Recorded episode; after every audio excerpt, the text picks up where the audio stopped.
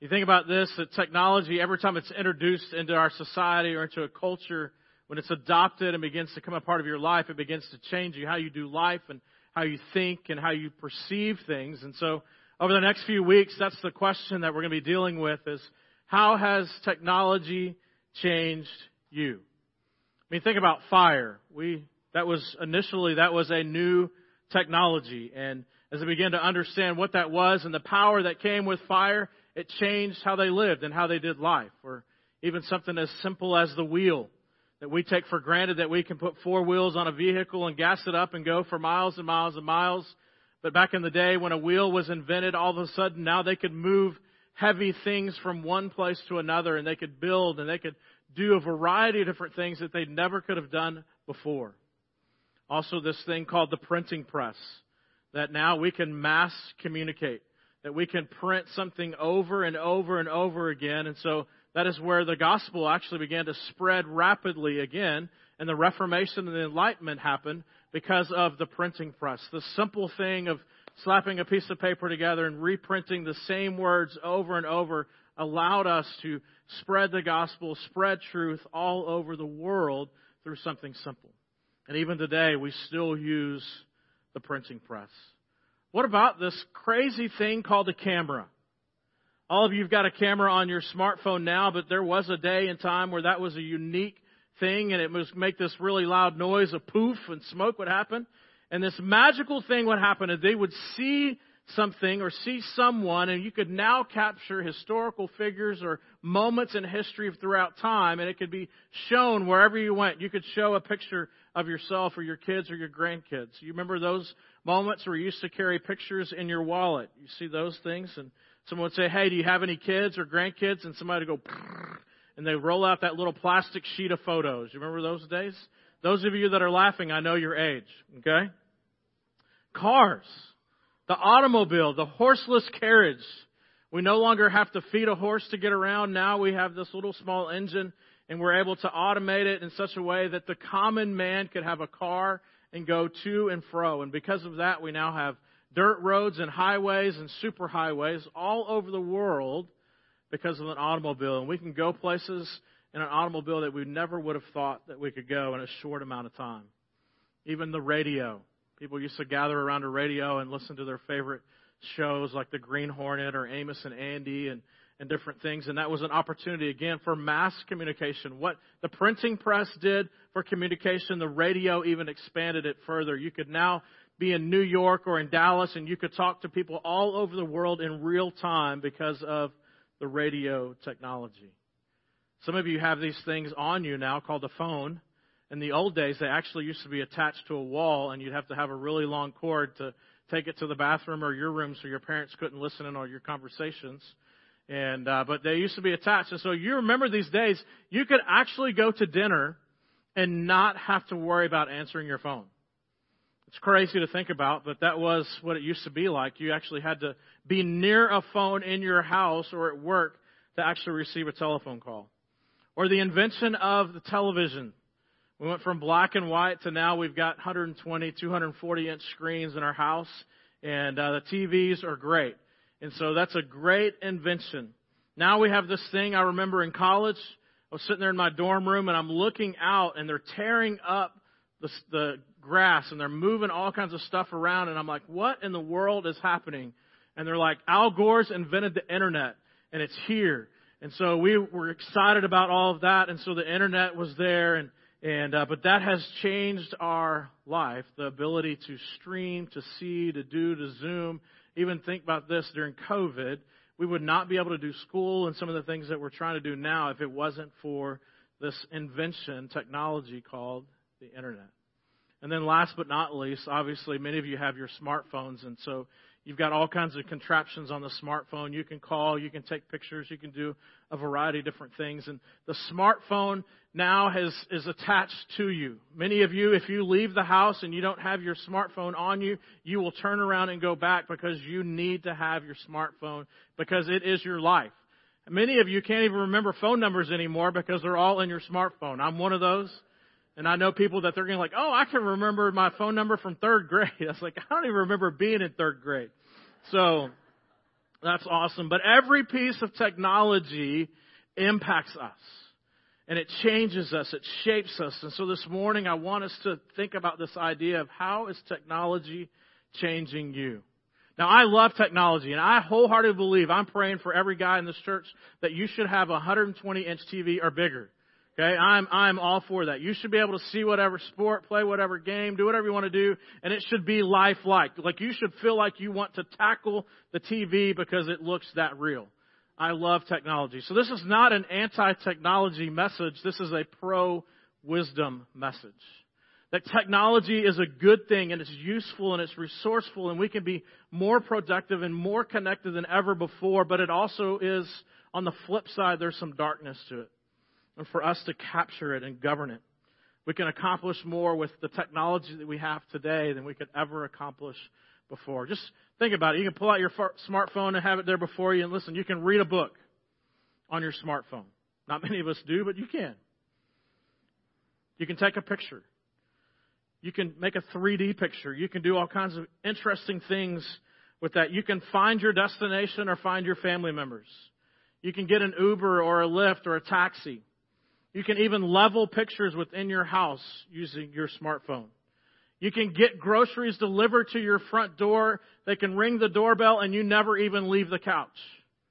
That's how good groceries are. You can get a date or lose a date on smart technology. You can go to the bank. You can get stuff with you in the bank. You can get transactions or get money from your phone. You can find a friend or lose a friend. You can tweet or Insta or Snapchat. You can TikTok, make yourself famous, and you can YouTube.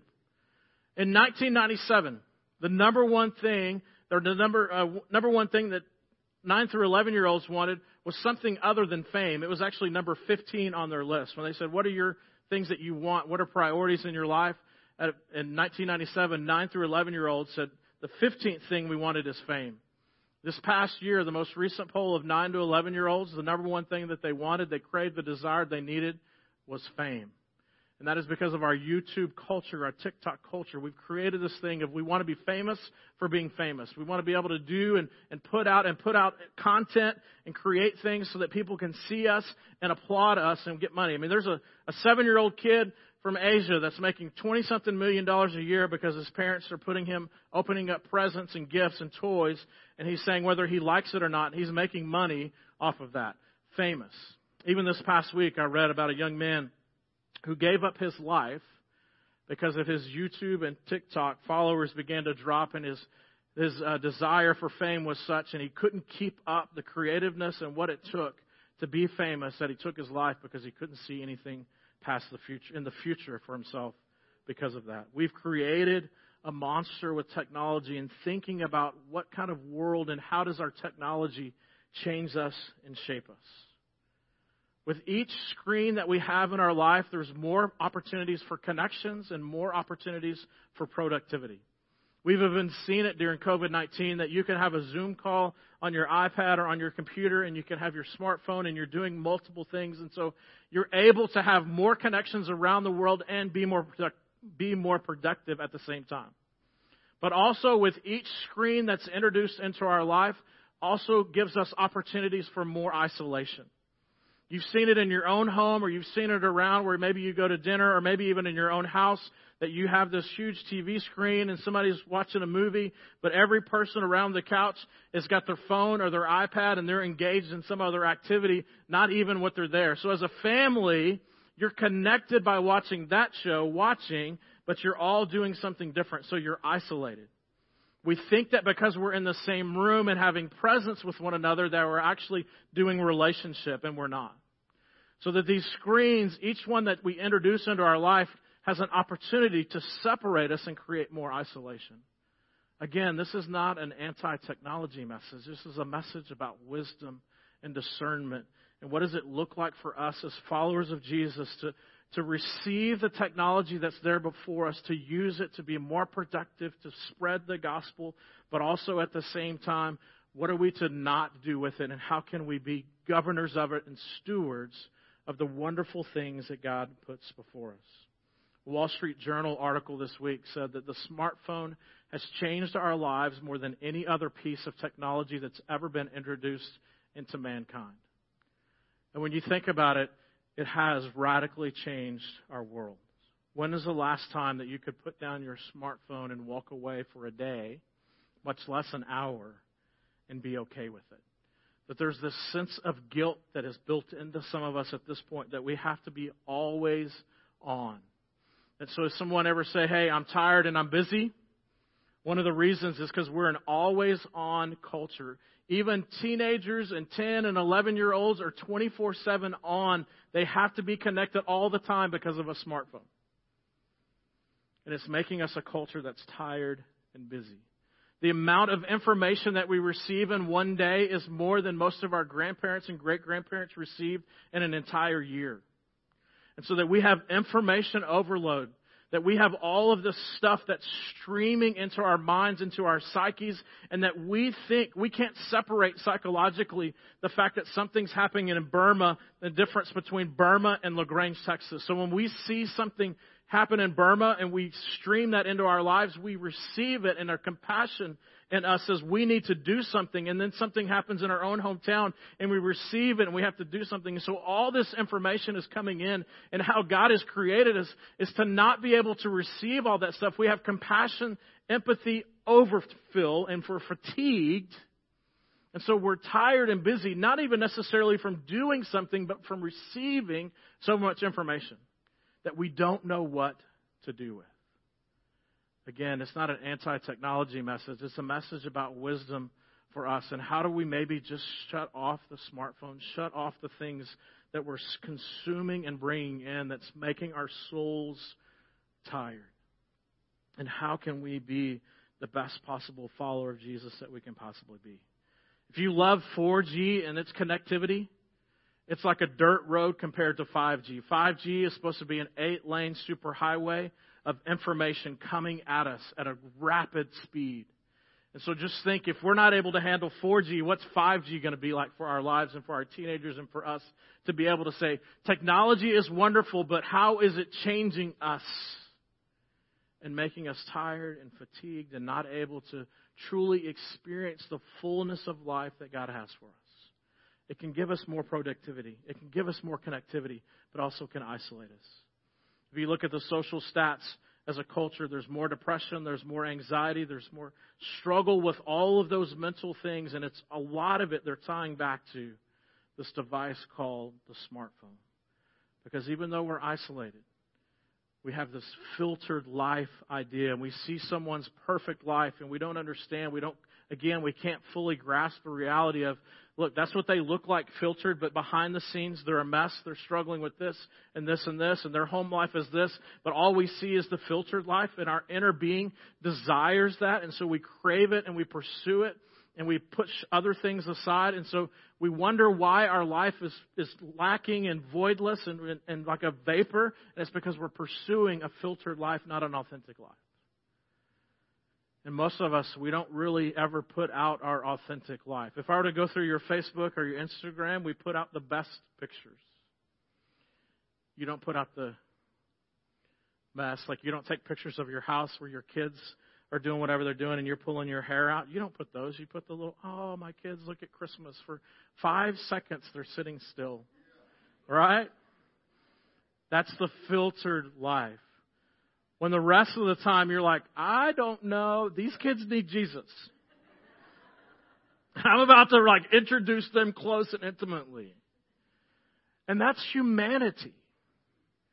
But somewhere we buy into this and we struggle with keeping up with the Joneses. All because of this crazy thing called technology. So if you have your Bibles, turn with me. We're going to look in Genesis chapter 10 and chapter 11. And the first thing that I want you to get, I mean, this is a really simple message. The first thing that I want you to get out of this, this idea of how is technology changing you, the first thing is this. Don't be a Nimrod.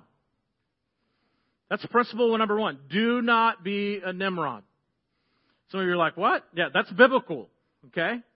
That's biblical. Do not be a Nimrod. In Genesis chapter 10, there's after the flood, God's showing the people what how the lineage began. That's important to the Jewish people. So he's talking about the lineage after the flood. And in verse 8 of chapter 10, it says this Cush was also the, answer, uh, the ancestor of Nimrod, who was the first heroic warrior on earth. Now, you know, let's, let's be honest. If, if we were named Nimrod, we would want to be like, yeah, I'm strong. I'm the greatest warrior, right? Because nobody wants to be named Nimrod, but he was. And he found his place. He was a heroic warrior. Verse 9. Since he was the greatest hunter in all the world, his name became proverbial. Now wait a second. Now most of us, when we think of don't be a Nimrod, we think of not something positive. But right here in chapter 10, it's like, hey, this is a good guy. He's the greatest warrior on earth. He's a strong man. Everybody wants to be like Nimrod. Hold on. People would say, let's, this man is like Nimrod, the greatest hunter in the world. He built his kingdom in the land of Babylonia with the cities of Babylon and Erech and Akkad and Calneh. This guy, Nimrod, the greatest warrior, became a king.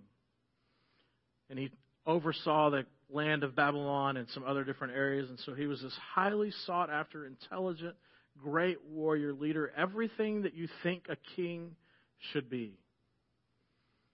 And because of that, because of the land that they had, they began to, to develop something and they came up with a new technology. Look at chapter 11, verse 1. At one time, all the people of the world spoke the same language and used the same words. As the people migrated to the east, they found a plain in the land of Babylon and settled there.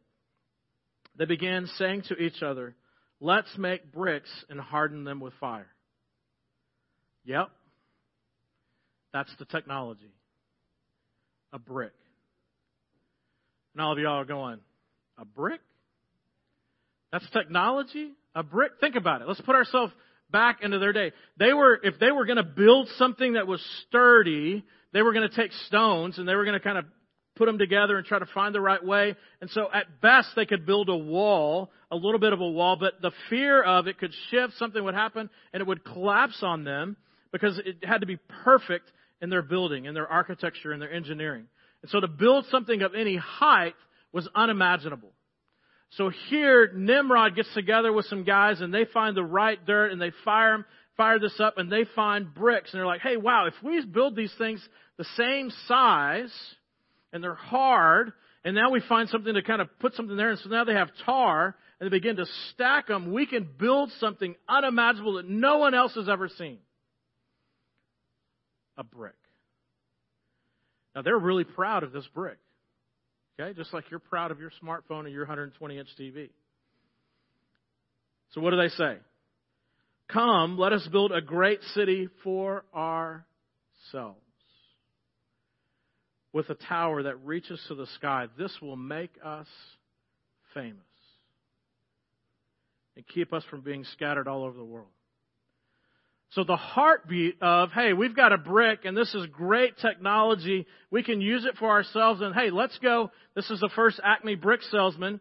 You could go somewhere to city to city to city and share, hey, here's this wonderful technology. Instead of sharing it, they said, hey, let's keep it to ourselves, build it for us, and literally the scripture says, so that we can become like God and make ourselves famous.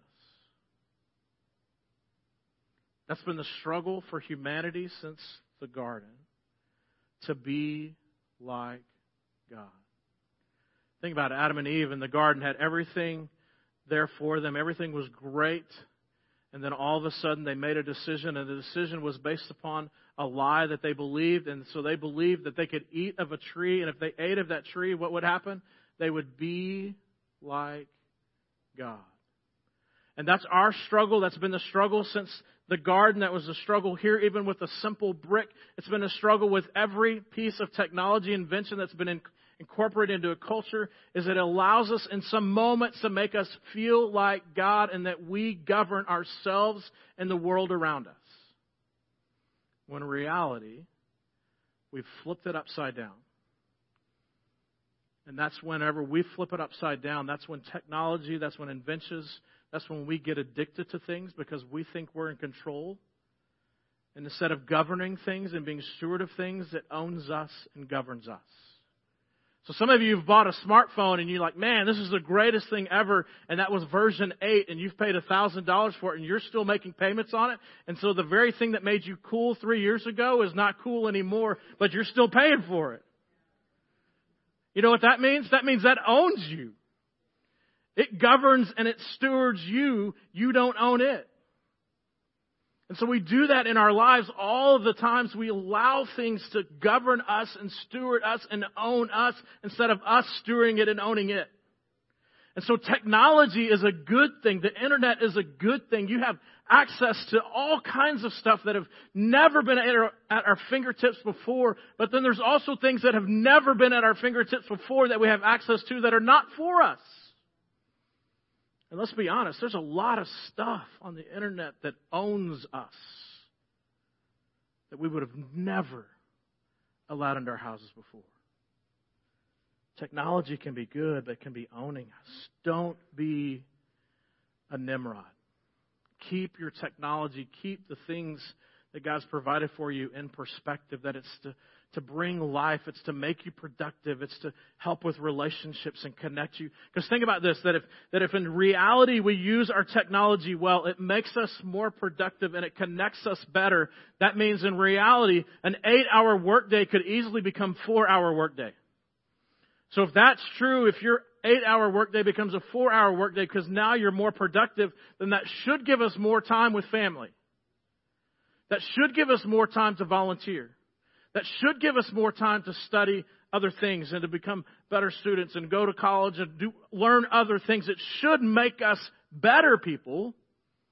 But in reality, for most of us, technology owns us and we're bound by it. So yes, we may get done in four hours, but we spend, we spend another eight wasting it. And so again, it owns us and not owning When's the last time you laid your smartphone down by your nightstand when you got home from work and you just left it? and you did not check it till the next morning. Some of you would crawl up in a fetal position because you're that important. Because you think you're God. You know what I'm saying? You think that you're that important that you have to be on 24 7. No one else can be on 24 7 but God. And we try to be God. Why are we tired and busy? Because we're letting our technology govern us instead of governing it. I'm going to challenge you this week. One of the things I want you to do is to try this. Set your phone down during dinner and just talk walk into restaurants in town all the time, and there's a family, four, five, six, twelve, whatever.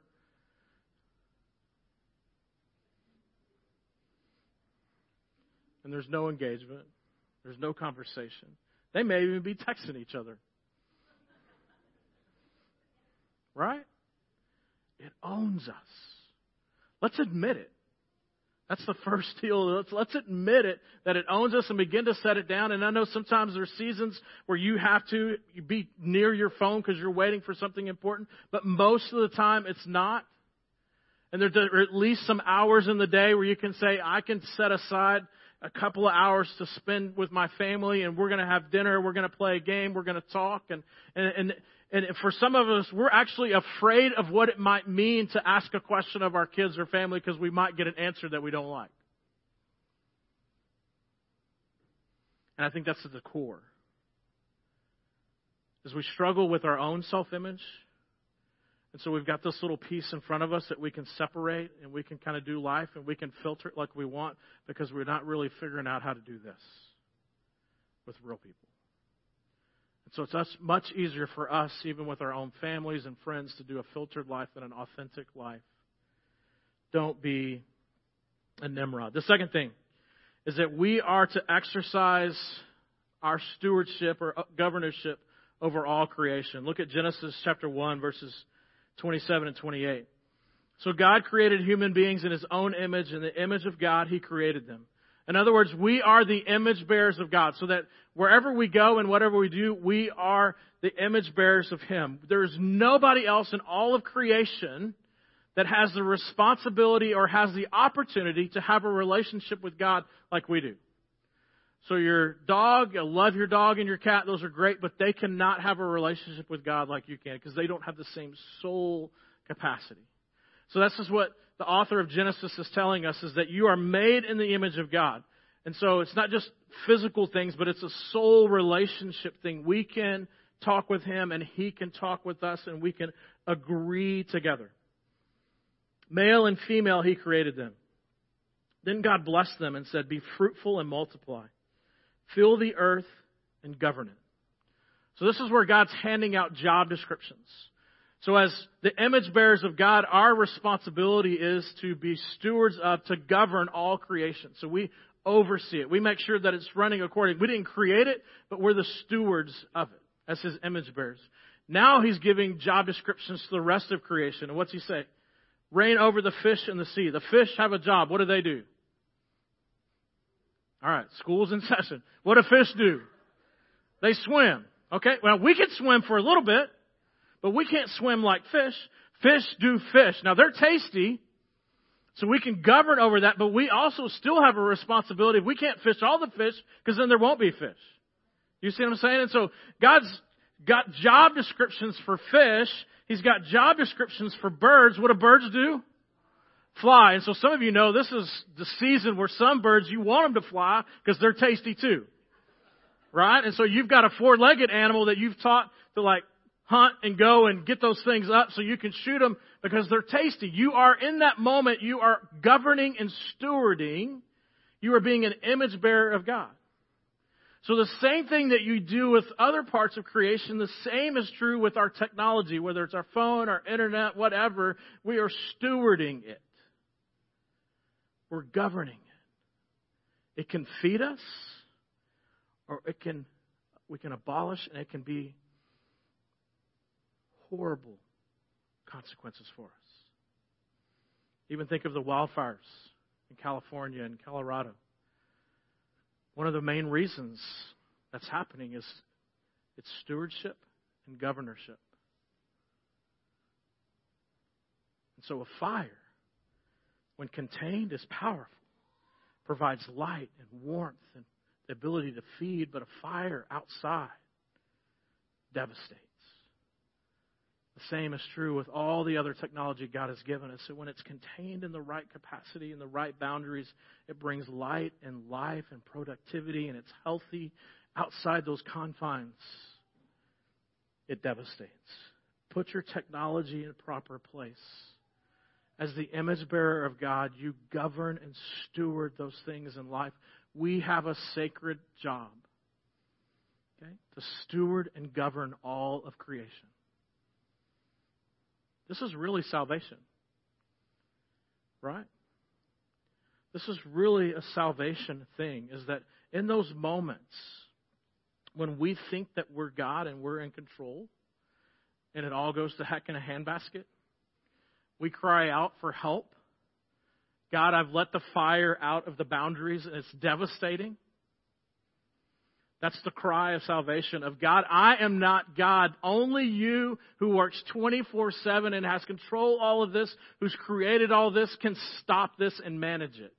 And I admit that. That's a voice of salvation. I need help.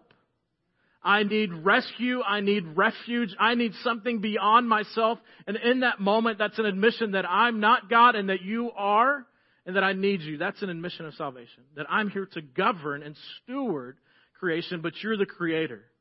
And in some moments, I think that I'm the creator and I have all power because of whatever, but I really don't. It's in those moments that it gets out of control that we recognize, man, I just thought I was God. And acting like God for a moment, and I've lost it. I'm a steward of creation. How is technology changing you? Listen, this week, some of you tried to call me and you couldn't get me. It's because my phone was down. And there was panic in the house because people could hear it ring and I did not answer it. And my kids thought, my wife thought, is there do you have a fever? Is there something wrong? And I said, No, I'm trying to be a steward. I'm trying to govern. It doesn't own me. Now, I want to own a 120 inch TV. Let's talk about that. But my phone is not going to own me this week. That's my challenge for you. Maybe on your phone, we've got a we've got a wallpaper for you that's this this 3D connected that you can download. Maybe your phone as a wallpaper, and you can put it there just to remind you over these next few weeks that that uh, my phone doesn't own me, but I own it. Or maybe you just need to download a picture of a brick and put that on the back of your phone and say, "This is just a. This is just a tool. This thing isn't going to make me famous. This isn't about me. This is a, a tool of productivity." and, and, and, and of connection, but it is not something that is about my life. My life, I am going to govern it and own it. And then maybe also this week, maybe you just need to say, hey, I'm not God. And just, I need to surrender. And that you need to cry out in salvation to say, I need God. I'm not. And so if that's your cry this week, this, this, this, this morning, then be reminded that what Jesus did on the cross, he cried out for us and gave his life so that we could have relationship. As image bearers of God, our souls could be satisfied through the death and burial and resurrection of Jesus. And that we can govern accordingly as the image bearers of Christ, as followers of him. Let's pray together. Father, we admit technology of all types controls us. Father, may we be better stewards. May we govern the technology that you've blessed us with in our life. May we allow you to have control in those areas. Father, may we admit, maybe even in some places we're addicted and we need to set it down and remove it. Father, maybe even for some of us, we need to remove screens from our home from our life, or we need to have accountability for those things. For Father, our desire as followers of Jesus is to know you and grow in our relationship with you. And if those things keep us from that, then we want to get rid of it or do something to manage it. Father, maybe today we just need to surrender to you for the first time. May we do that. It's in your Son's name that we pray. Amen.